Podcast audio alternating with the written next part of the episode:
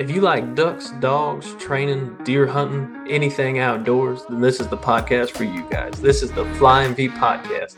I'm Thaddeus Bash. I'm your host for this beautiful ride. I'm assisted by my co-host, Mr. Chang Moore Vang. You can tune in every week and join us as we talk about anything and everything under the moon that you guys want us to talk about. Some facts, some fiction, and a whole lot of opinions. I appreciate y'all for tuning in. Let's hop into it. What is going on, everyone? Welcome back to the podcast and welcome back to another week of the Flying V podcast. That is, I'm super excited this week, guys. Um, this is one of these states when I first uh, came up with this idea that I was super excited to talk about, uh, and that feeling still rings true. The guest we have lined up for you this week is gonna live up to our expectations. Last week, uh, Haley set the bar pretty high with Alaska, but this week with Alabama, excuse me. But this week with Alaska, uh, I, this one's going to be a hard episode to talk. Um, our guest Scott is from Alaska, and he does all kinds of waterfowl hunting out there. And Alaska's been one of the states that's on my hit list of curiosity. I'm really excited to hear some of the stories you can tell, um, and just the different type of ducks you can talk about. Um, so I also went on Instagram and did a poll. Um, so we're going to be having some follower questions asked for him today as well. Uh, 10 out of 10 this will probably be one of my favorite episodes we do out of all of these states. Um, we got vang in here. Vang how you been buddy? What's up brother? Um, like we always do how's uh how's your week been without me? Oh man i don't even know what i did. I can't even like recall what happened. This week just went by. I'm just so excited for these podcasts now. Okay yeah yeah yeah. I, what about I, you, brother? Dude, I'm kind of in the same boat as you, honestly. uh, I, I feel like it hasn't been a week since we last talked because between right. editing the podcast and then like Thursday we did the premiere of the podcast and I was answering questions about it and talking about it last week. Uh, and then the weekend came and I, I kind of had a lazy weekend where I just sat around and worked around the house and you know we're getting ready yeah. to move so we've been like slowly packing stuff around the house and oh, dude it's it's been busy. So then, yeah. yeah, I don't know. It doesn't feel like it's been a week, but like you said, I'm not complaining. I've been talking about this one every day. Uh, and like I said, I think Alaska, this one's probably gonna be the best. I told Scott when I talked to him earlier, I was like, "Hey man, you got some big shoes to fill." yeah, but I, I don't think we got a problem. Um, so Scott, can you hear us? Yep. Hey, I got you. You got me okay? Yes, sir. All right. Yeah. So, uh, real quick, Scott, if you want to just go ahead and introduce yourself to everyone, tell us uh, what's your name, where you're from, what you do now. Okay. Yeah. Hey, I'm uh, I'm Scott Brightspecker. I I uh, grew up in you know small little rural town in Iowa, right on the Mississippi River, and joined the army back in '89 and traveled around, did a lot of cool shit. I mean stuff, and uh, ended up here in Alaska a couple times and uh, and you know I, I got back up here in 2016 16 and decided to stay and and now Alaska's home. Where in Alaska are you? Uh, so I'm I'm right outside of Anchorage, uh, small town, Eagle River. I don't, I'm not even sure how big it is. It's it's kind of suburbish. Okay, so the army took you to Alaska a couple times, right? They did. Yeah, I, I spent uh, three years up in Fairbanks, which is in the interior of the state and then uh, I, I was down here in uh, Fort Richardson. It's down right on, on in Anchorage. I was yeah. twice. Yep. And so, uh, what what was the deciding factor on hey, I'm moving to Alaska now? Well, the the first time it was it was like a a lifelong. Well, I wouldn't say lifelong dream because I really didn't. I didn't understand much about Alaska until I joined the army, and then I talked to people that were up here, and you know growing up in Iowa, I was, you know, I, I you know, loved to hunt and fish and, and do all that as a kid. And I ran into people in the military that were, you know, that were stationed up here, you know, and they showed me all these cool pictures of, you know, big king salmons and, and moose and caribou and sheep and goats. And I was like, you know what, this, that, that's the place for me. I need to go there. I didn't, I didn't have any idea how good the upland and waterfowl hunting was going to be here at the time. I, I, was focused, you know, at that time I was focused on big game stuff. Yeah. And, uh, and yeah, I got up here and I was pretty surprised the second time I came back up. Okay. And then you're just like, you know what? Fuck it. I'm moving to Alaska. well, yeah, well, I, yeah. I- So we, I was down in uh, Washington State, and I was like, I got to get the hell out of here. So I, you know, we, I called my my manager uh, for my branch, and he asked me where I wanted to go, and I said, you know, I want, I want to go to Alaska or Europe, and he says, well, you know, he had a couple assignments in Europe, and they sucked. So he said, I can get you into a Anchorage, and I was like, done deal, I'll take it. You know, Yeah. that's this is where I wanted to be. This is where my wife and I we wanted to come up here and retire. Okay. And, and yeah, so I and and that was it. We came up here and we we bought a house, and I I knew I was, you know, three to six years away from retirement, and we just started to kind of get entrenched and and living the life up here. Hell yeah. Okay. So, uh, you know, Alaska's always been kind of like a fascinating place to me. Uh, I've never got to visit. I'd, I'd like to one day, um, without a doubt. It, a beautiful country. Uh, but, but it feels like I don't know. To me, like Alaska just feels like it's not even part of the United States. It feels like just feels like a whole separate world on its own. You know what I mean? because it's so far away. That's why. Yeah. yeah, So we're, we're we're living in igloos up here, you know, right? yeah. Well, and you know, like they make all these TV shows about Alaska and like almost like fairy tale it. And and you know, like when we talk, like when you hear about politics and everything on the news, like you never hear about shit going on in Alaska. So it's kind of one of those like, Yeah. like forgotten states. You know what I mean? Do you like living in Alaska? Do you ever feel like you're like left out of America? you, that is a good question. you know sometimes you you kind of do because really we we weren't affected by a, a lot of the politics we're not affected by a lot of the craziness going on in the lower 48 right now and uh you know the housing market when it crashed it didn't really crash up here i mean we we kind of maintained a good good uh good solid line and you know it's it's pretty steady So Uh, you know, Alaska, yeah, Alaska is like its own independent state, like states were intended to be. well you know we'd like to think so but we we have our own issues up here too cool. Well, maybe uh, maybe I'll move to Alaska one day.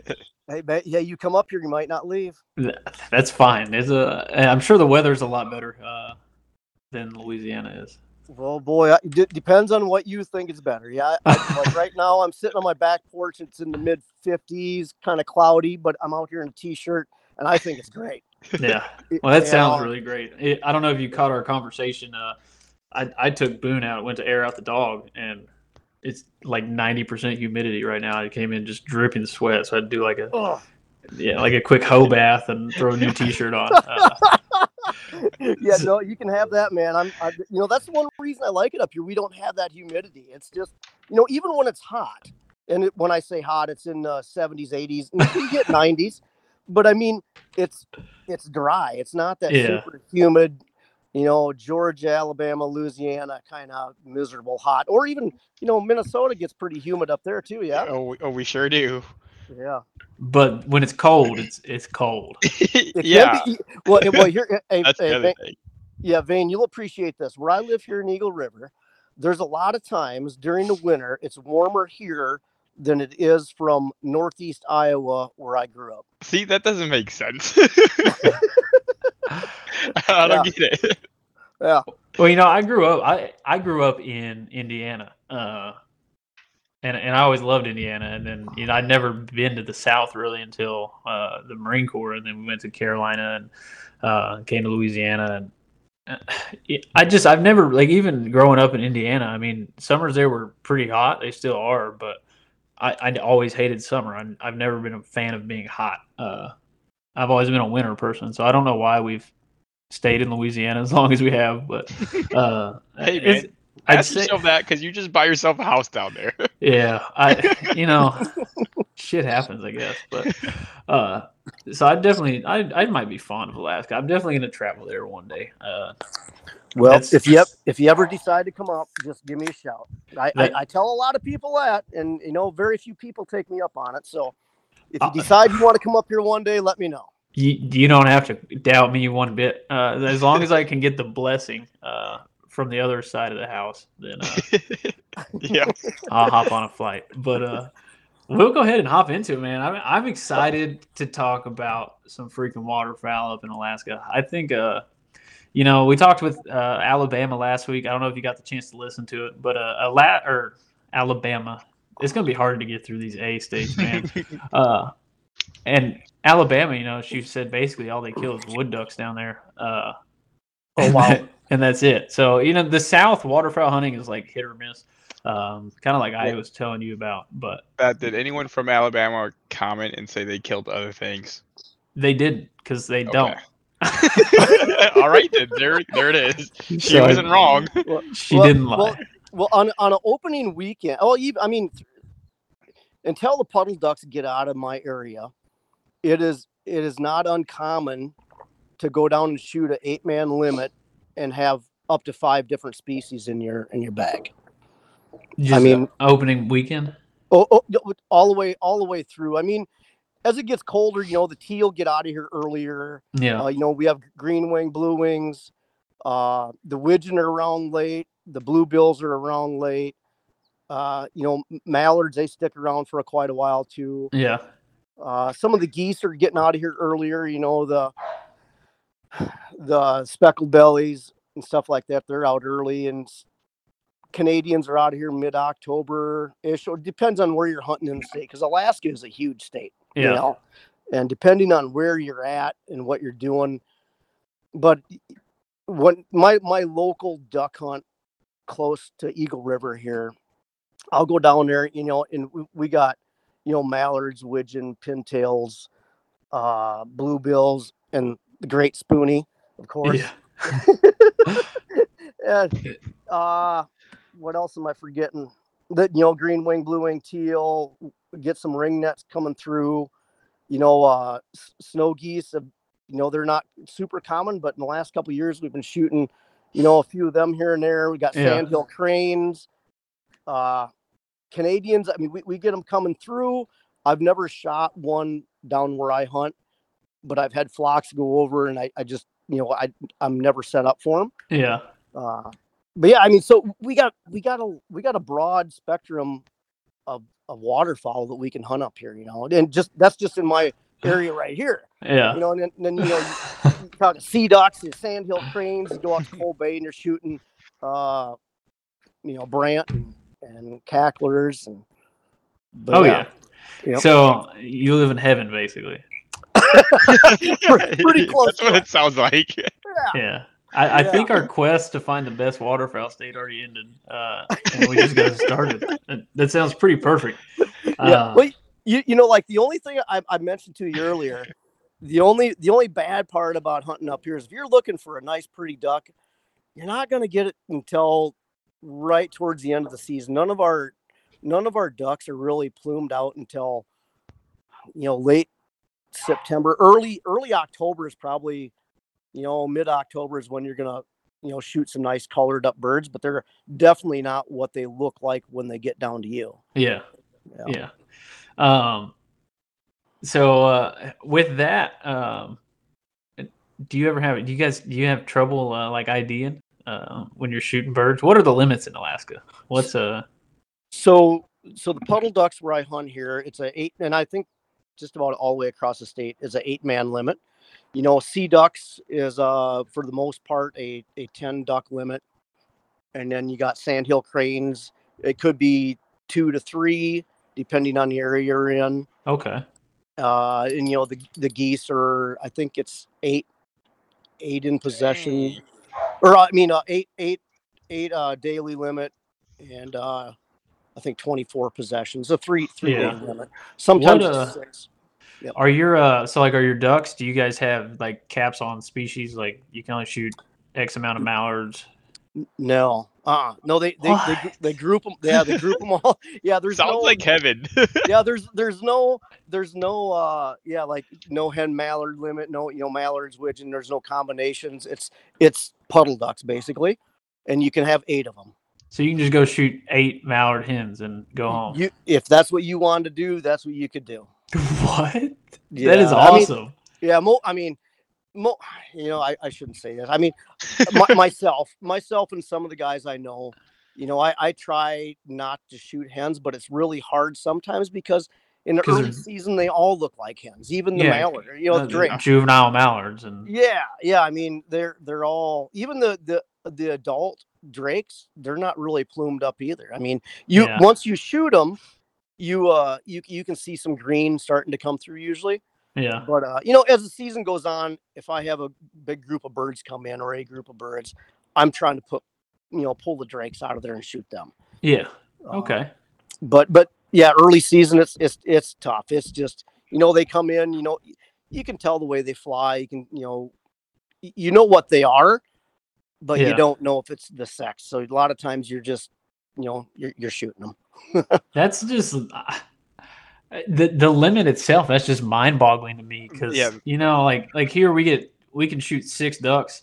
Uh, no more than four can be mallards. Two drakes, or no more than two can be hens. Um, like three wood ducks, you can only shoot one pintail. Uh, oh wow. So like our puddle ducks are strictly limited. Y- Yep. So I, I do have a caveat now. Now the the canvas backs there are there is a limit on them. Last year it was uh two. Okay. So so there there is a they they do limit them. Uh, but that yeah that would be the only one. Well, if that's the only one that's limited, I mean, you you can You can- remember that, you know. yeah, and you you can tell the cans when they're coming in. I mean they're they're pretty they're pretty easy to identify just in flight. I've never I've never shot one of those and been like oh man uh, you know like around messed up." here, like our, our bigger puddle ducks, uh, you know, they'll they'll I mean they fly together. They come in like you know your gadwall and your Oh, yeah. widgeon and mallards. I mean you'll see them flying together, and they'll come into spreads together. Uh, Oh, yeah. you know, and that's I guess that's the cool part about being there is you know, if you overshoot one and sink another one, that's not a thousand dollar fine. Like it is not no you know, down here, I mean, you know, I'm not gonna say like I don't want to encourage bad things, but you know, like if if you did get caught, right then yeah, you're gonna pay a hefty fine. I mean, so I guess that's pretty cool. And you can shoot eight ducks. I mean, we don't the mallard limit here like really only applies to lucky people. Uh, we don't really Right. get a lot of mallards as it is. The wood duck limit being three, we see so many wood ducks that I think they have to have a wood duck limit. Otherwise, like in the first two weeks of season, there would no longer be a wood duck population. Hey, hey, you know, and and that is one of the ducks that we don't have up here that I wish we did. Because I, I grew up, you know, I, I so I grew up in Northeast Iowa, and I I used to kind of jump shoot them out of the small ponds and Yeah. stuff. And but uh, it wasn't really till I moved out to Washington State, and there was a there was a couple back ponds and little creeks I used to float with my canoe Yeah. and jump shoot wood ducks. And then, you know, I when I was growing up, I worked for the Fish and Wildlife Service for two years, and we actually banded them. And that was another thing. So wood ducks, they have a special place in my heart. I wish I wish we had them up here because they're they're beautiful ducks. I, Oh uh, yeah. yeah. My my buddy up in Wisconsin hunts them.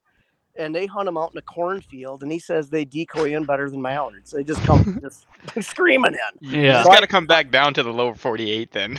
Yeah, one well, yeah, that, that's my plan. I'm gonna I'm gonna come back down. I want to hunt with Mike up in Wisconsin and and hunt these Yeah. uh, wood ducks up in the fields. Oh yeah, I, I'll trade you a wood duck timber hunt of a lifetime for a, a, a trip to Alaska. Right. That's easy.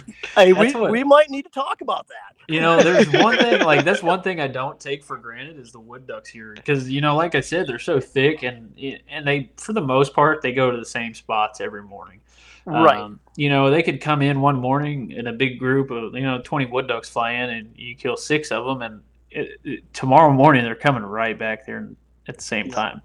Um, so that's the good thing about being in Louisiana is if the migration sucks and there's not a lot of ducks in the area, you, you can almost always go to certain spots that we have and at least shoot your wood duck limit and go home or go to Waffle House and get breakfast. I mean, it's so, so there's that is the plus side. Uh, yeah. uh, and wood ducks are one of the finest eating ducks, in my opinion.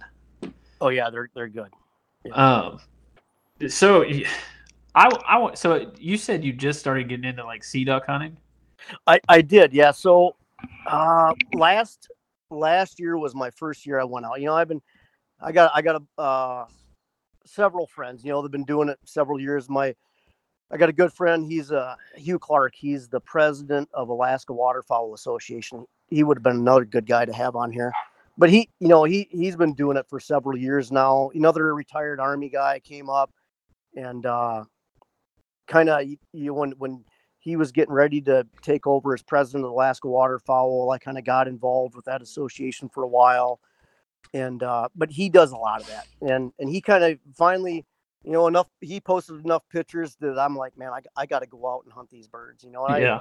I, I did a hunt last fall, and we we went out, left uh, Whittier, Alaska. It's about an hour south of here. Met met our guide. We hopped in his boat. We went out stayed the night on the boat. He has a big, I don't know, 26, 32 foot big aluminum boat, right? Yeah.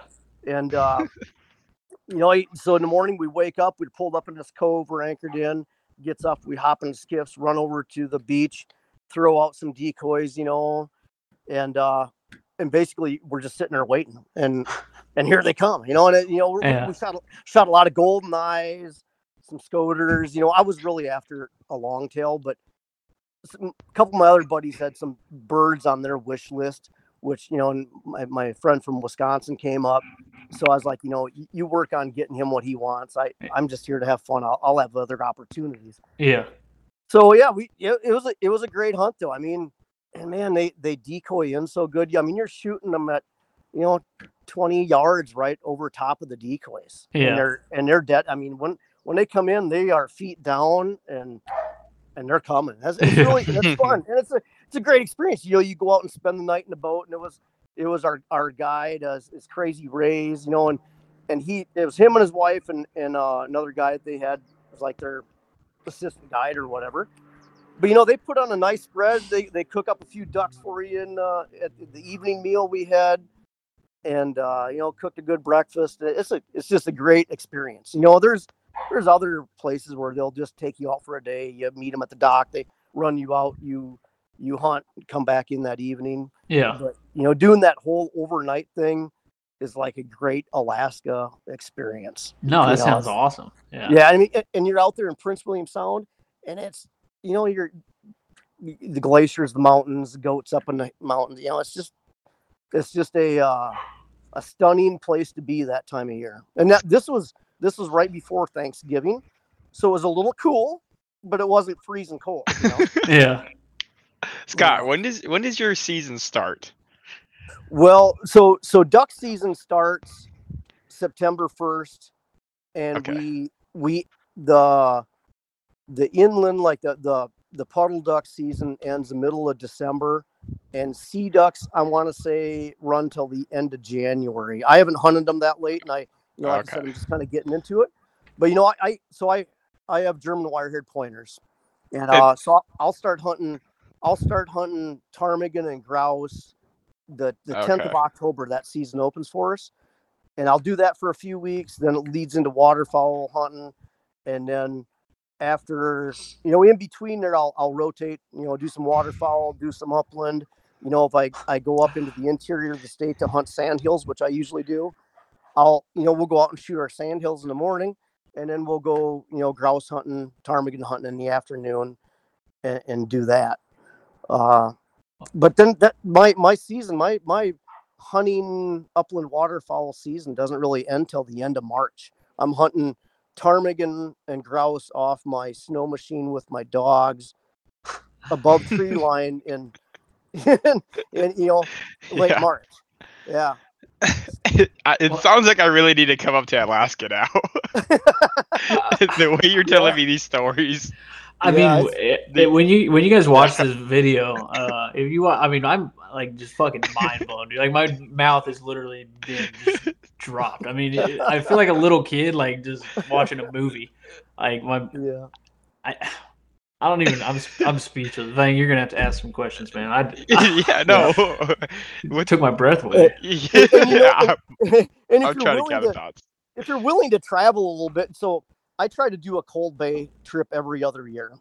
So I we you know from Anchorage uh, to get to Cold Bay, it's about a three well two two and a half three hour flight. Depends on what you're flying on because they they get you out there on a couple different aircraft and if you're a 737 it's not as, as long. But anyway you get out there and uh and i've i've uh all but one year i've always stayed at this eisenbeck lodge. We go out there and the the previous owner and the new owner who just took over this year you know they have decoys out there.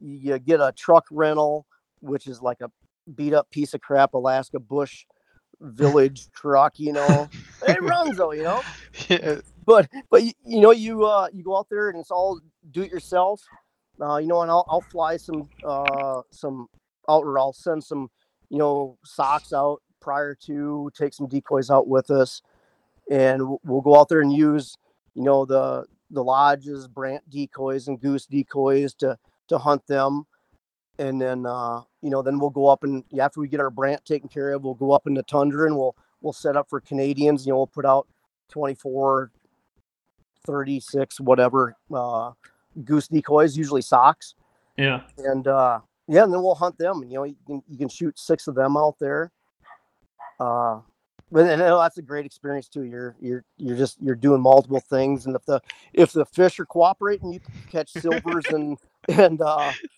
and steelheads right there within minutes of where our our lodge is but i should say lodge is kind of like a really nice camp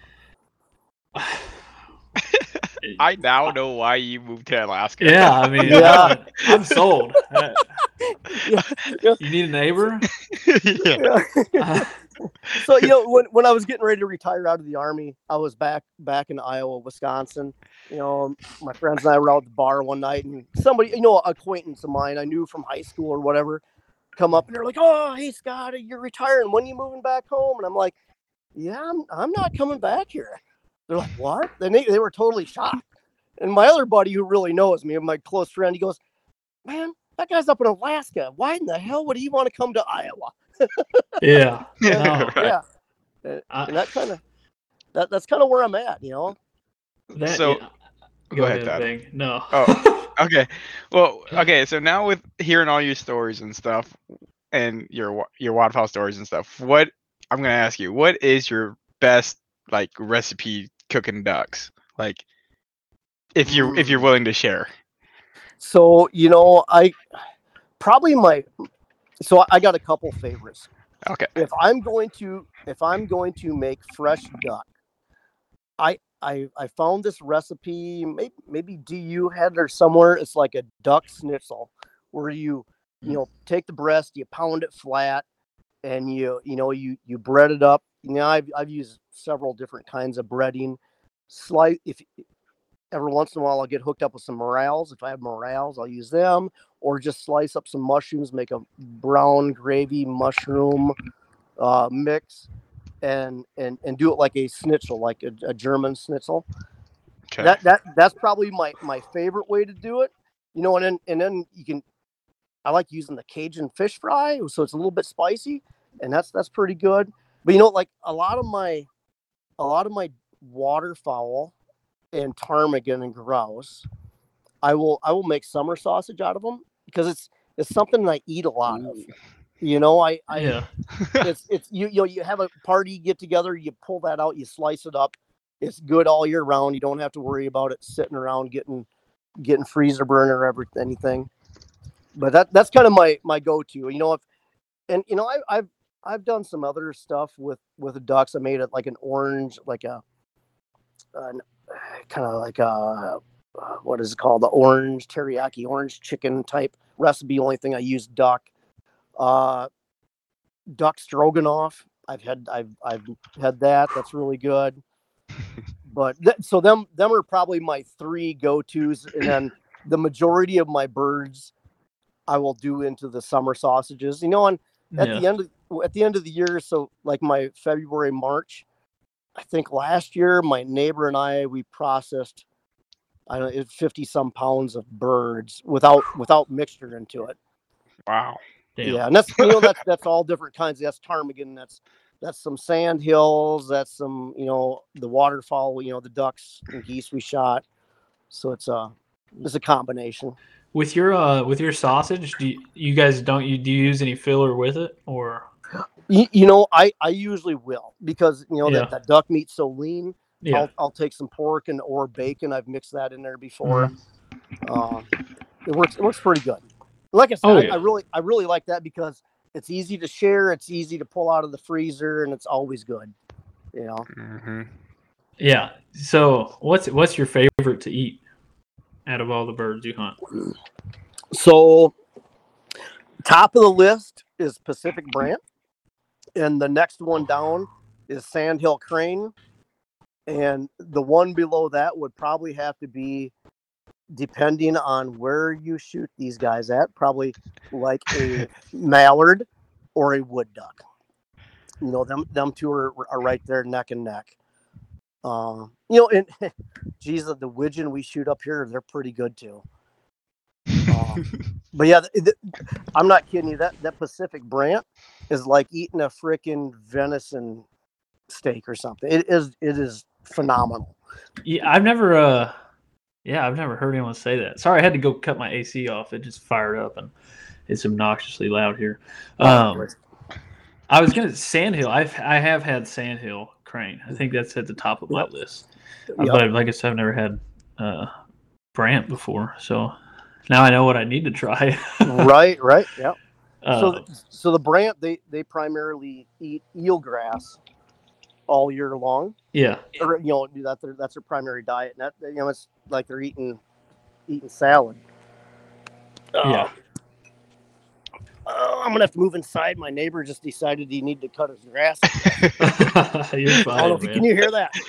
What? It's not snow all year round, I thought it was dark all day. right? No, it, hey, right now we we got a bunch of daylight. It I don't think it really gets dark till about I don't know midnight or one o'clock, something like that. That's crazy. Like I said, So with a- that now, what is your hunting hours if it doesn't get dark till that time? Sun sunrise to sunset, and you know you, you look at it as it's thirty minutes, thirty minutes prior to. So you know September when we start hunting ducks, it's uh, Uh-huh. you know it's around that six o'clock ish. Okay. time I, period, I, was, yeah. I was thinking like, you know, at 11 p.m. you guys are still shooting. I'm going to be honest here. No, usually, usually by I, I want to say by about eight thirty, nine o'clock. You know, around that first couple weeks of September, it's starting to get Okay. dark. Yeah. yeah. I- you really had me going there when you Yeah. said midnight. Yeah. Well, you know, so June 21st is our longest day of the year. And then so all the way up until June 21st, we're gaining daylight. So we're we're gaining minutes. And then it's right after June 21st, then it's like, oh crap, winter's coming. We're losing daylight all of a sudden. And then and then it's dark like right Ah, it's it's not as bad as you think. So well, it uh, sounds this bad The- though. the they make it further- the- bad. yeah, the further north you go, the worse it is. Here, here where I live, it's like, you know, it probably gets light around ten o'clock and it's dark around three ish. Now that's like your December. That's your December, January. But you know, come come February, that it's you know it's it's staying light. We're getting twelve Yeah. hour days like that February March. You're getting 12, 13, 14 hours, 12 hours maybe, something like that.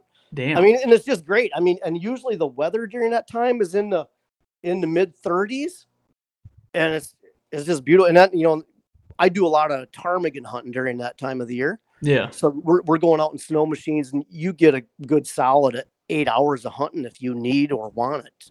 yeah You know, so That's a. I don't know. That's cra- I, like you know, and all my like, all my crazy weird thoughts in my head about Alaska are majority based off Hollywood. So yeah, I I mean- mean, that's all I know about it. and like rumors, you know, I'm like, oh yeah. Yeah. I mean, fucking Alaska is just dark all the time. Yeah. hey, hey, you, hey, hey, when you get when you get time, Google uh, Alaska outdoors. Uh, I- okay. So have I'm you actually looking. I'm actually looking at um Google, and I I googled Alaska, and there's a moose just randomly like out there in the city. oh yeah, Like it looks like he's downtown. Do you Well- guys get moose like that? Yeah, I you know just just here last week I had a I had a cow and two calves walking right in front of my house down the street. I- I- it's just yeah, and then to be honest with you, I mean we we have bears around here too, but to be honest with you, I'm I'm just as afraid as a, a cow moose with a calf than I am a bear. Maybe even more so because you know they don't mess around. A bear you can pretty much predict what they're going to do.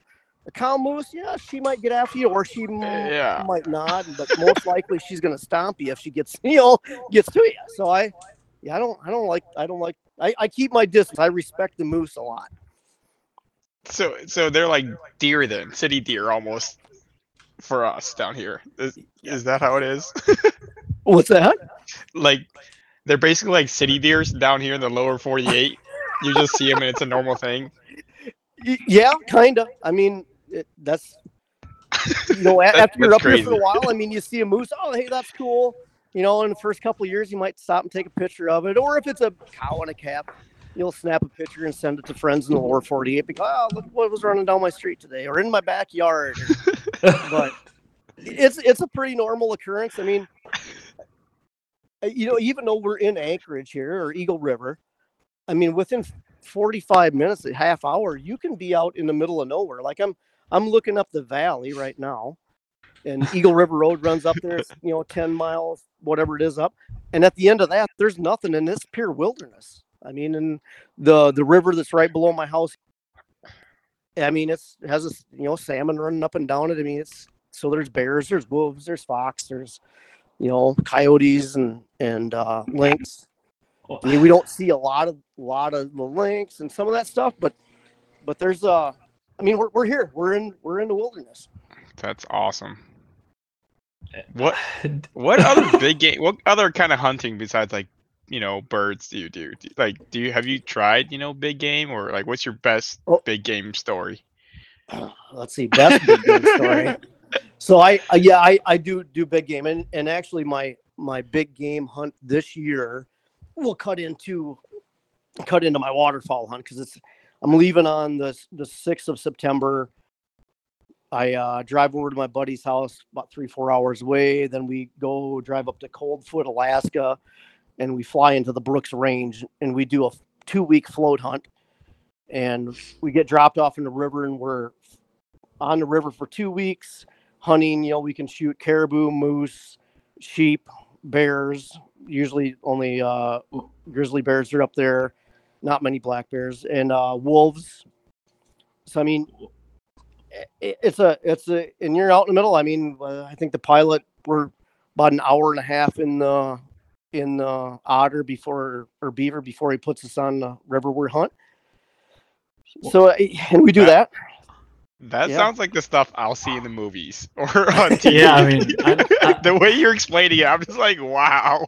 I mean, Yeah. I'm, yeah, I'm dumbfounded. Like I don't even, I don't even want Yeah. to talk about Well- well, you know, duck hey- anymore. E- e- even even like even like duck hunting, you know, everything in a not everything. A a lot of our hunts in Alaska are logistically challenging.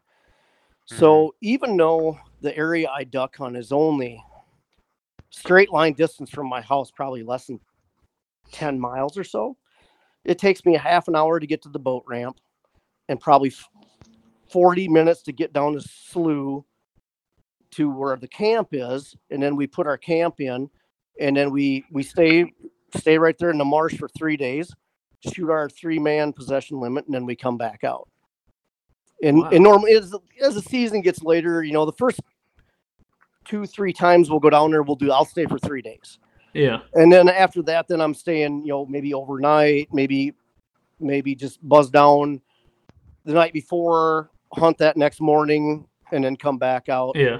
but I mean, we yeah we have. I mean, and, and a lot. I mean, that's kind of the common practice. We people go down, put in duck camps, and and you go there, you live out of tent, hope the tide doesn't flood you out. Yep. So do you, uh, on your average hunt? I mean, are you, are you guys hitting your limits every hunt pretty much? for the about the first three weeks, it's it's Yeah. pretty consistent. And then you know, I I've been in you know late season, as the birds are coming through or not coming through. I mean, there's been times you go down, you, you don't shoot your limit every Yeah. every time. You know, and it's just it and it turns more into hunting. Um, geez, I went down there before, it sat out, and it's been a bluebird day, and I hadn't seen a duck flying all day. I'm like, well, it's time to, you know, this is mid October, so Yeah. it's like, well, it's time to get out of here Yeah. but you know, and, and there's there's options. You know, there's some spots along that slough where I stop and I jump shoot birds and and do stuff like that. Yeah. But, yeah, yeah. that's a that was gonna be actually one of my questions I wanted to know is you, like what kind of what kind of environments you guys hunting? Uh, you know, because like we talk about on here. I mean, I hunt timber marshes, you know, uh, bigger lakes, but they're really like cypress lakes and stuff. Alabama was pretty similar, same thing, sloughs and timber. Um, What what kind of environments are you guys in as far as waterfowl? So it- where where I do most of my waterfowl hunting here, and you know when where I hunted up in the interior in Fairbanks, you know it's uh you're you're running down a slough. It's all down. Well, let me let's start out in Anchorage here. It's it's it's tidal marsh. So Yeah. you know we and we have huge tide swings. You know, uh, I, th- I think high is like 36 foot tides. You know, and drops drops all the way down. yeah. Uh, a lot of right where I hunt is cattails. A lot, a lot of cattails. No vegetation per se. You know, within uh, you know after the cattails, it's usually small scrub. You know, Yeah. maybe not even calf high type of bushes. You'll have some small trees here and there, little pockets of trees. Yeah. So it's a lot of that. And, you know, and, and the the the water itself is not that deep. Or you know, where the specific place where I hunt. I mean, after the last big earthquake we had, it kind of boiled the the bottom of the marsh up. So I mean, it, it went from usually being you know chest deep to now maybe waist or you know thigh deep. Yeah. Uh, you know, and then, you know, Damn. and then and then it starts off pretty pretty relatively you know moderate temperatures early season, and then you know as you push into October, mid October, you know you're you're getting some skim ice in the water, and then by the end of October, most of the standing waters all froze up. Uh, and then you're you're kind of mo- at that point you're moving on to maybe jump jump shooting some stuff off of the the running streams or Yeah. you're move or you're moving to sea ducks at that point. Okay. You know, Huh. That's a. I don't. I don't. I'm still kind of just in like a daze of uh, Yeah, uh, of. Alaska, but um, this, I I wanted to ask you like where you're where where would you love to go hunt? Like what your dream state would be? But it's I feel like that's a hard question. 'cause, I besides Alaska. Yeah. yeah, you, you well, you know, I uh a few years ago, one of my buddies he went up uh hunted the East Coast. Yeah. and you know and, and that's that's definitely on my bucket list I, i'd love to go up there uh and just shoot a bunch of the the sea ducks up there you know old squaws on my list Yeah. the the atlantic brant and so that that whole area I, i'd like to do a, a trip up there where i hit two or three states um you know i got some buddies up in maine actually my my neighbor and I bought a really cheap sea duck hunt up in Maine for this year, which I don't think neither one of us are going to be able to do. But uh, you know that's that's that's my Yeah. list. That that whole East Coast thing. You know, I, I got I got a bunch of old uh, ex-military buddies that live there. I got some some folks from uh, the North American Versatile Hunting Dog Association. They you know they some guys I know from that. You know, running running these uh, versatile dogs. I I know them up there so I that's something I'd I'd probably like to do in the future, you know. But I I went down to Canada two years ago. We went down there and hunted uh, Canadians out in the field, Yeah. and that was that was like super awesome because we're we're shooting uh, mallards and Canadians, and they um, Yeah. you, you couldn't keep the mallards out of your decoys. You'd be out there or have the dogs out picking up birds. You'd be out picking up birds, and the mallards are still trying to be coming in. You know, yeah, and, the, it's and, and yeah, and the geese are the same way. You, you know, you, you shoot them, boom, boom, boom, they all come in. They do a circle and they want to get right back in the decoys. I'm like, I've was got a great I'll- spread going there. yeah, I mean, yeah, that was that was a that was a pretty pretty cool hunt. And then you know, you, and we we did that in the morning, knocked out our birds, and by noon we were we were out running. You know, we found a couple farmers' fields we could uh we could hunt Hungarian partridge in. So we were out. Uh, you know, I had I had my dog with me. We're out doing that. You know, so it's, yeah, it's uh that's a pretty good hunt down there. I think you know, we like- uh we all agreed last week that I think Canada was like at the top of our list of places we wanted to hunt. Uh, Canada and Alaska. yeah.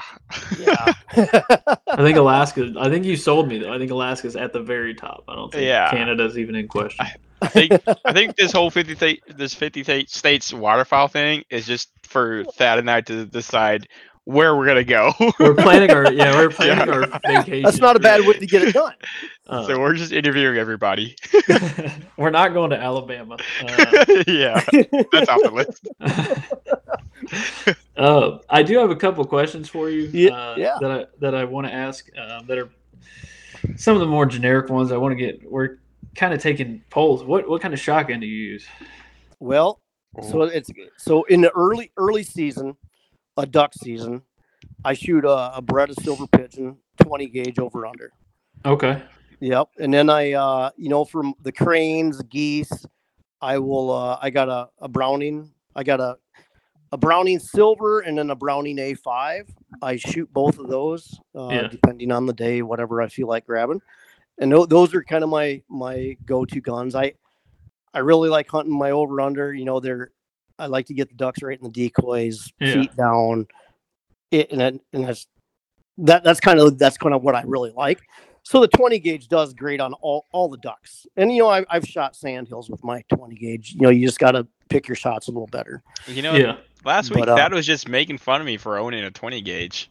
I'm gonna tell you. Yeah, I, I So, was. yeah. I, I shoot. I shoot normally. You know, uh, twos or threes. You know, three inch number twos or threes out of it. Yeah. Uh, I really like the you know the the, the heavy metal. I, I shot them. I shoot Uh-huh. some Kent Fasteel. I mean, I shoot a, a uh, various various uh, shells, but I mean, usually number twos or number threes. That's my go to. Uh, the heavy metal is my if I can find them, that's what I buy. If I can't find them, then I'll go to the heavy steel. If I can't find that, I'll go to the Kent Fasteel. And I, I you know what? I think it all comes down to hitting the bird. Uh, but yeah. the heavy metal, it, it, it really does have an effect. And I've I've shot the Hevi-X before, and I that that that stuff is pretty amazing too. Um, but I think it comes down to whatever I can get my hands on at the time. Yeah. Oh yeah, definitely. I'm actually Uh, surprised that you use an over and under for the beginning of the season instead of just sticking with your A5. Y- I- you, you know what I if I if I had my well so in the beginning of the season usually your groups of birds coming into your decoys a lot of times unless it's teal it's less than Mhm. it's less than six it's it's six six eight birds the most you know I Okay. I have a couple uh, memorable experiences la- la- last year. I took my buddy Tim out. He'd never been. He, well, he, he was duck hunting before, but he hadn't done it for a long time. We were we were out. A uh, couple mallards are going across. I give them a uh, give them a couple calls. Bam, they turned in. They came right in. You know, four of them. Boop, locked up. Boom, boom. I shot the two on the left. He shot the two on the right. Done deal. You know what I mean? That's, Yeah. So I it, it kind of extends my time out in the in the marsh hunting maybe by a minute or two. But I is what I've realized is I don't shoot as many shells, Yeah. and I and I usually shoot my birds faster. You know, because that that last shot is you you know a lot of times. Well, not a lot. Sometimes it's like, well, the birds are going away. You're shooting. It's like, ah, well, shit, I didn't didn't get them. But I was about to say that too. Like you know, usually my third shot is Yeah. just a prayer. It's either a prayer or a cleanup shot. Like they're already on the yeah. ground, but if they're crippled and you're cleaning them up with that last shell, either Yeah. that or like you know you miss your first two and then uh, your pride gets the best of you and you just spray Uh, one. yeah. on By that point, Oh, they're yeah. already long gone. yeah. Yeah. There Uh, there's only one time that I can really I mean, one experience in my hunting within the last, you know, 10 years. I, I guess ever since I've been shotgun hunting that, that I I really am glad I had the third shot. I was out in South Dakota hunting pheasants and grouse. I had both my dogs on point. I walked up, a sharp tailed grouse gets up, I shoot that one. Another one got up right before I shot, I shot that one. Another one got up right after that and I shot that one. and that was a fir- that, that you know that's a rare occurrence. but I mean that's a pretty memorable experience. I'm like, Yeah. damn, I'm glad I had my my A5 and not my yeah.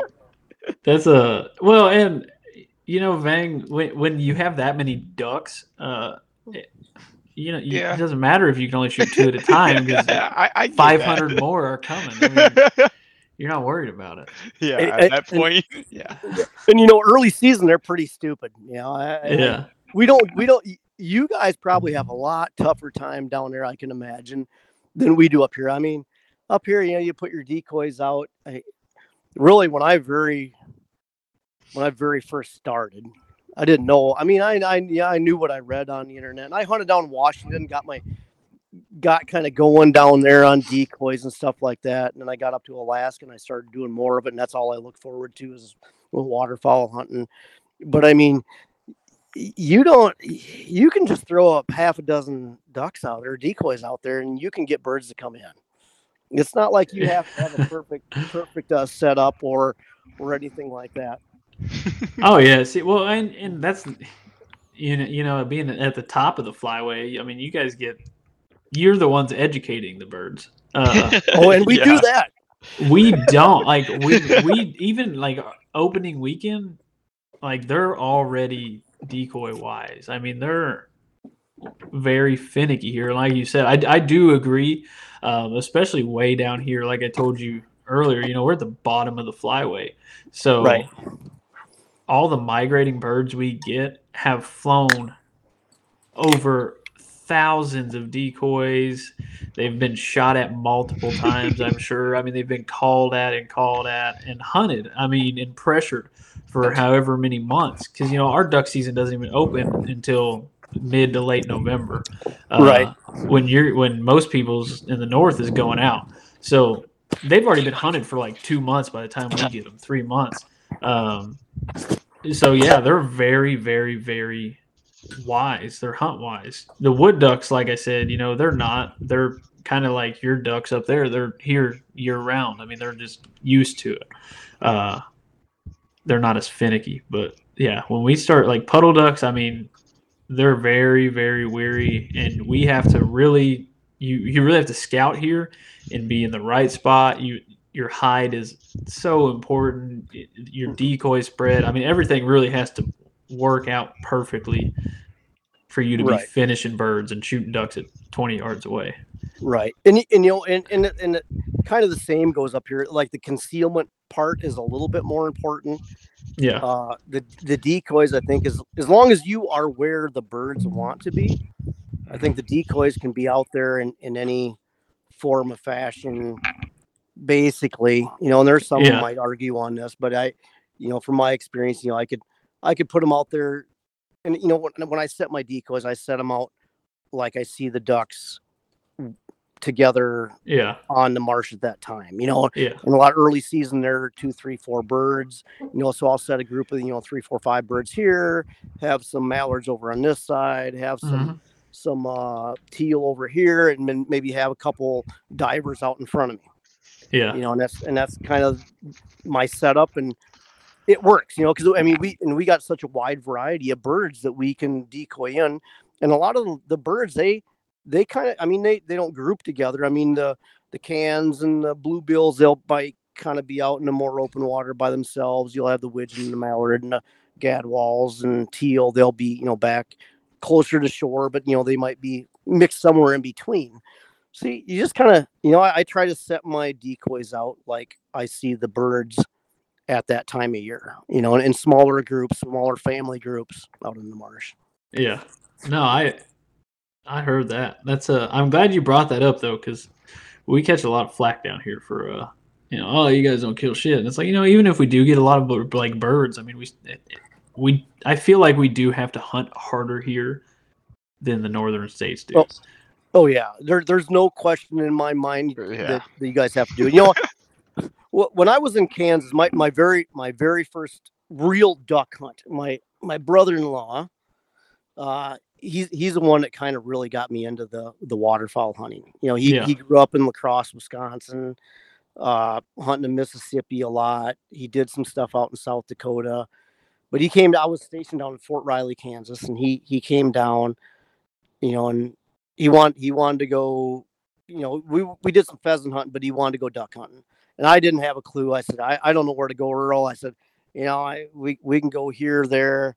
I said, you know, we drove around, scouted out some spots, and so the the morning, next morning, we got up and uh, we jumped in my my 1974 Bronco, and uh, me, him, and my my daughter, we went out, got out to the lake, and it, it was frozen. There's about a you know eighth inch ice on top of the water. Yeah. we went out in this little bay and we we stomped the ice all off and kicked it out. in here, I you know, I'm in I'm like knee boots. I didn't I didn't have I didn't even own a set of waders. So he kicked all the ice off, and I was like, okay, so we go stand back in these cattails, and you know we probably had a, a 40 yard square of ice broken off, and uh, and we I, I bet we weren't there for I don't know 10 minutes Yeah. and these mallards just started pouring in. They they seen the open water and a few decoys, and they just started coming in. We were shooting, you know, and we we shot a two man limit. I don't know, within forty five minutes or something like that. And I was like, "Holy cow! Is this what duck hunting's about?" That was fun. We we did like two or three mornings in a row, you know, and it was Yeah. just you know right time, right place. Uh, and then I I hunted them a few times after that down there. But then you know next year I moved to Alaska, so I got up to you know Fairbanks, and then I think it was that second year he came up to Fairbanks, and we we did a moose hunt. We're not successful, but but we went down to uh, this area called Minto Flats, and it was the same way we we actually let's see the first year we we took a boat down we pulled the boat like eight nine miles over this dirt trail down to this little creek went down the slough back into the you know these minto flats this big marsh and we uh we just camped. You know and we and we shot all kinds of birds. You know we we there's three of us we shot our three day limit we were done we came back out. But uh yeah it's uh that's that's that's, that's pretty cool i don't know where i was going with that story no, Yeah. so it's, so it's Yeah. safe to say that that your waterfowling career has been pretty spoiled. I, I think so i think so yeah we know yeah And you have to Did- thank your brother-in-law for that. yeah, we did, yeah. Down in Kansas, I didn't have to work that hard. You know, when I was out in Washington, them birds were a little smarter. Probably not as smart as the birds you guys get, but you know, they you had to be pretty well hidden. Your Yeah. decoys had to be somewhat set up right. Uh, you know, and as, at- at that point, I was just kind of learning how to do all that.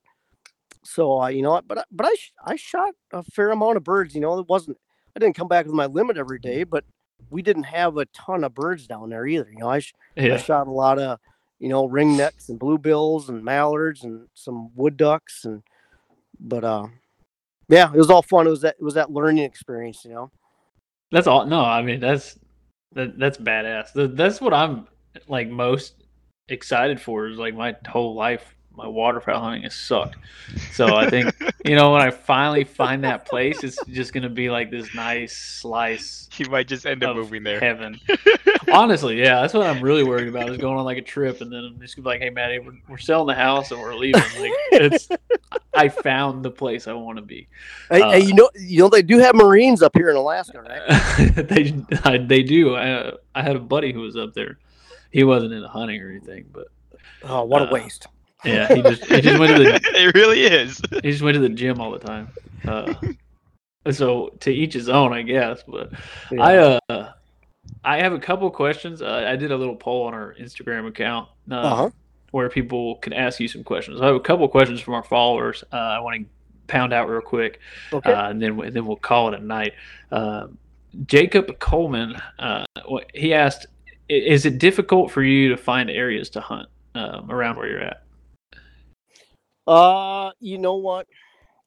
So, so me being an army guy moving up here, y- yes, I mean it, it wasn't super difficult, but there's there's limited areas where you can go. You know, Yeah. Alaska's a big state, and you'd think, oh man, there'd be hunting everywhere, but I mean, it's really concentrated around my area into about three locations, four locations that are, are pretty good. Just just locally stuff that you can do on the weekend, you know, and and, and do that. Uh Fairbanks, it's even a little bit more limited if you're if you're just hunting around Fairbanks up in the interior. You know, the beginning of the season, you, you know, you you basically got a couple areas right around Fairbanks, that Minto Flats area, which is logistically challenging to get out to Yeah, and then as you move south, there's uh, areas south of there where they have big wheat fields and stuff like that where you can go down and hunt. But a lot of the duck hunting isn't necessarily on them fields. It's you know in the in the rivers, and then catch. And you know, and I I've never done that portion up there. Uh, if you you know, if you're out in Western Alaska, I mean, you know, like I said, Alaska's a Yeah. huge state. So I'm I'm going by Anchorage and Fairbanks, the two most uh, popular places for people to end up at. Yeah. So is it hard? Nah, I would say yes and no. You you you get here, you get on some forums, you connect with you know like uh, the guys Alaska Waterfowl Association. You connect with guys like that. Yeah. You know, folks like me. If you have if you have dogs, you know, there's Mhm. the the Alaska Retriever clubs and all, all that guy. You you get in with folks like that. You know, I run versatile hunting dogs, the NAVHDA. You get in with folks like like us, and you know, you you meet friends and they take you places. Yeah. It's like anywhere So- else. Yeah, yeah. I mean, like like I told you before, know, I I I can get to the boat ramp in a half an hour. I can be down the river to the camp in you know 45 minutes, and then you know you know you're hunting. And we like I said, we stay there three days. You don't have to do that. You could you could hunt off the road, or you could hunt closer. There there's opportunities. There Yeah. there's there's a lot of opportunities for people that want to get out and do it. Okay. Yeah. I Yeah. think that answered the question well. it- it- and then if you wanted to do a destination hunt, say you wanted to go to Cold Bay or you want to come up and do a sea duck hunt, I mean, you know, Cold Bay, depending on where you go, who you go with, it's either a do-it-yourself or you know you go in with a guide.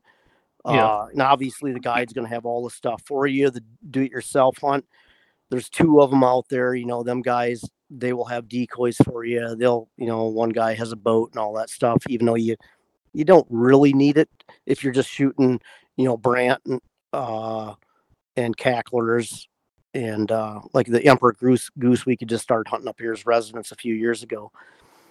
But uh, you know, and then sea duck hunts. You know, depending on what guy, Valdez, Whittier, Homer, you go there. You you know, you they take you out three four days, whatever you want to go out for, and they have everything. You show up with your gun, your gear, and that's it. And you're you're hunting. Yeah. So, but as a resident, if you living up here, I mean, you you can. There's opportunities. There's plenty of opportunities.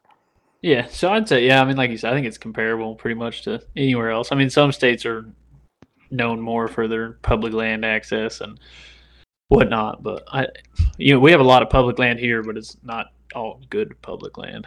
It also sounds like you're not fighting for your hunting spot like some people. Well, you know, so so with that being said, there's there are a couple locations where you do have a big concentration of people, Yeah, and I I don't. I would rather go to some place where I would only shoot two ducks a day than hunt around that. Right. yeah, heard but that. you know, Right. e- yeah, even the area I hunt, I mean, uh, uh, there there's only a well, there's only a few of us that go down to this lake. It's it's hard to get down the slough to. It's shallow. You know, the tide goes out, the water's ankle deep. Uh, it's tidal, you know, mud, Yeah. nasty crap. So I mean, a lot of people just go out for a day will not go that far down the slough. Yeah, Um, so you know, I- but but there's yeah, there's plenty of opportunities. Yeah. what uh, what duck do you kill the most? Oh geez, you know that I I, I seen that on your question thing. that's that's a hard one to answer because we have such a broad yeah, variety of ducks. I I if I had to pick one, I would say I shoot a lot of widgeon. okay, Uh, yep, there's there's a lot of widgeon where I'm at, but I mean there's you know mallards, there's you know we got a fair fair amount of pintails, you know canvas back if I wanted to shoot more, you know, or if I could shoot more of those, you know, you, you could definitely Yeah. shoot more of those. Uh, but I, I would say I I would say overall on a normal year, probably widgeon is is the duck I shoot the most of. okay. know, yep. This uh, Chris Smith wants to know what what is your most useful piece of gear for protection from the elements? I'm assuming he's thinking outside the box since you're from Alaska. Yes, yep. So Sitka. Yeah, Just y- kidding. so, yeah, you, you know, yeah. So I, I just this year, I haven't even used it yet. I got a Sitka, a wading jacket. Uh, but you know, I good, good rain gear, good. Yeah. You know, and I, I, I have a KUIU, uh, jacket that a rain rain jacket that I use. It's a Yukon. I mean, I, I use that, and then I layer underneath of it as needed. You know, I can Yeah, I can I can unzip the pit zips on that thing and hunt in pretty warm weather. Uh, it's it's green. and then I have a a brown this Valo camo. It's like a more brown camouflage. Yeah. I use that, but you know, I, I you know I got a couple jackets that I uh you know some uh what's that blade shadow grass, but I, I'd say the most most useful piece of equipment I you know what good good good outer garments you know your, Yeah. your waders Mhm. and your top you know for me it's that that that KUIU jacket For sure. Yeah, I'd agree. Being Yeah. windproof and waterproof is probably the most important thing Oh. hunting. oh yeah yeah by far Um, the next question, well, it was a two-part question. It was we already talked about um, what state you would go hunt in. What is your dream duck to kill? What's on your top of your bucket list? Uh let's see. Top of the bucket list is probably I would really like to shoot an old squaw for mounting purposes. Yeah, And then uh and and the same with a a good mature Drake wood duck and hen for mounting purposes. yeah, Even though I, you know, I've shot I've shot a bunch of those before in my life, but but I have not shot any lately. So that both those birds are high on my list. You know, I yeah. yeah. Um, and then Decalope Outdoors has like three questions, four questions. Okay. He went he went in hard. Um, which we already talked about the sea duck hunting. Um, Yep. He wants to know: Are all the birds in eclipse? In eclipse, meaning uh, plumed out Uh, yeah, I think Not- we already talked about that as well. or not Um, plumed. Yeah. Yeah, yeah. So, so yeah, we don't get any good plumage on birds until really the middle of October. I mean, sometimes you can shoot some decent birds the end of September, early October. But I mean, if you get start, if you start looking at them close, they still have some pin feathers. yeah, I mean, yeah, it's- not till the middle of September that we're shooting any kind of nice colored birds, and they're like, and I go back again, I, you know, it's nothing like you guys shoot down there that are you know fully Yeah. plumed and nice, or even the birds they shoot in the lower 48 Canada in November. I mean, those birds are really nice looking birds. You know, when when uh when we were down in Canada, I think it was last October. I mean, we were shooting some beautiful mallards, or two years ago October yeah. you know, and, and nothing, nothing like we get up here. Did you ever? Uh, I don't know if you saw it, or either of you last year. There was someone had posted a picture. They killed a. It was a wood duck mallard hybrid. It was a drake. Oh, nope, never seen that. You guys should Google it. I'm, I don't know if you'll be able to find it or not. If I can find it, I'll, I'll send it to you. It was by far the prettiest duck I've ever seen. So I think that's at the top of my list, and that'll never happen. But Yeah, uh, Y- y- you, know what? Uh, the the black duck. That's another one that's kind of on the Yeah. top of my list. You know, that that's going up that that whole East Coast. Uh, you know, my my buddy Frank, he he went down to he's from Texas. He went down to Texas and did a hunt down there, and they were shooting some pretty nice birds down there too. You know, pintails and mhm. and uh, what what else did he shoot down there? I forget, but he, he shot some pretty nice birds down there also. And that was Yeah. after the first of the year, January, February, or something like that. Yeah, Texas is a pretty good hotspot, but they're more uh, centralized than the flyway. Mhm. Um, that's the the downside to where we're at in Louisiana, um, which I, I'm a believer in that the flyways are shifting. Uh, but we are even in the original flyways, we were kind of stuck right in between two flyways. Um, at least So- where I'm located. Are you part of the Mississippi Flyway? Uh, Central. Technically the Mississippi uh, Oh. and eastern Louisiana is. Uh, I'm in like northwest Louisiana, so I'm like Arkansas is 40 minutes north of us, and Texas is like 20 minutes west of us. So we're basically, I mean, we're literally in between Mississippi and Central Flyway. Yeah. Um, so we don't. It's hard for us to catch a lot of migrating birds. Um, where I'm at, anyway yeah. You know what? eastern and southern Louisiana, they they usually catch a decent migration though. Yeah. You know, I, I've I've heard. You know, I got buddies up in Northeast Iowa and uh, Southwest Wisconsin, and they they they said they they have noticed that the migration through there in the last 10 to 15 maybe even 20 years has decreased Yeah, you know it's just not it's not nearly as good as what it used to be well, and there's there's a that's a whole other podcast we could do on that. I could, that, uh, that really is. We had that Yeah. conversation last week. yeah, we dug into that a little bit uh, last Yeah. week. I was kind of baiting for some some questions. Uh, I, I like some Yeah. controversy, but uh, especially with the southern states, they're pretty adamant about uh, hating Northerners for for no ducks. But uh, another question is, uh, he wanted to know, um, have you ever went after a king eider? No, I have not. No, I mean, for king eiders, you you got to be pretty committed. You know, and one day Yeah. I will. But I mean, a king eider hunt, you know, is a you know six seven thousand dollar hunt for Yeah. a few birds, and what a great experience it'd be. You know, my my buddy Hugh Clarkey, I, I told you, he uh he went out there with Alaska Outdoors, and I you, you probably YouTube it there. You know, I think the episode is on YouTube Yeah, where he went out and done that that hunt and it you know it's an epic hunt. I mean the the weather conditions are just crazy you know you got big waves rain you know it's it, it, it it's a it's a dream hunt i say but i mean holy cow it's uh it's pretty it's pretty nasty and rough and you better better have be- better be in the right mindset i think you oh, know yeah. oh yeah, I can I can imagine. I think that's on on everyone's list, and I think, like you said, that's probably one of the last birds that most people will ever uh, actually check off their list. yeah Uh, I, I know to complete my list, I've got a lot more to go. Uh, so that's really towards the end of my list. If, if I ever get to the point where I'm actually thinking about that to complete my list, then I think I'd have the commitment to be able to invest the money and time into into fulfilling that one.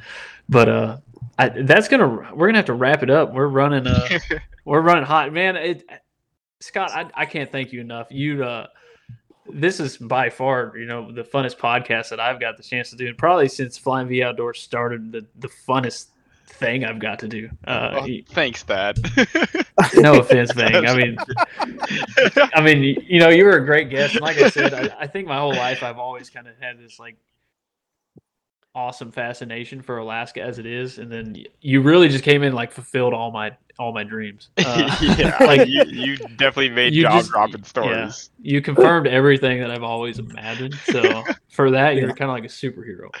Um, so again, I man, I thank you so much for that. Uh, I think you represented Alaska perfectly. I don't know if anyone could have done it better. If they could have, I wouldn't have been able to handle it. Um, it, it was hard enough. Normally, I'm more talkative. I couldn't even fucking get some words out. That's how like just dumbfounded I was. Um, so thank you again, Scott. Um, I do want to say thank you to all the listeners as well uh, for all the support that you guys have shown the podcast so far. Um, and I got a lot of feedback on that first episode. Um, and some recognition, you know, for the work and all this, uh, the logistical side of this. And it has been a nightmare, like I said. Uh, but just this one episode alone here with Alaska, it's completely made up for the month and a half of planning it took to get this sucker going. Uh, so I appreciate all of you guys. Thanks, Uh, Scott. If you're on YouTube, give us a thumbs up, hit that subscribe button for us, guys, um, and stick around because we've got 48 more weeks of this shit to go. Uh, yeah if you're it- listening it- on Spotify, go ahead Yeah, hit that hey, follow I, button. I, I appreciate having us having me on and, and, and letting me represent the state of Alaska and, and just share my experiences. I you know you guys are doing awesome stuff. Uh, you know, you're just getting the word out about waterfowling, you know, and you know, I, I- think that's how we we we grow the sport. You know, we got to get the word out there. We got to talk to people about it. That's know, so right. Thanks for what you're doing. Oh, for sure. Uh, and then Scott, make sure you save my number. Uh, that way, when I call you in like two years, I'm like, "Hey, man, I booked a fucking flight. I'm yeah. I land in Anchorage on this day. That that way, you, you're not blindsided. I, Go hey, I, ahead and take me too. I need I need three months heads up, fellas. Three months. Three months. I. Okay. I can do that. All right. Well, Scott, thank All you right, Scott. again. Uh, Vang, thank you for your time as well. And uh, thanks everyone for watching. We'll see you next week. Have a good one.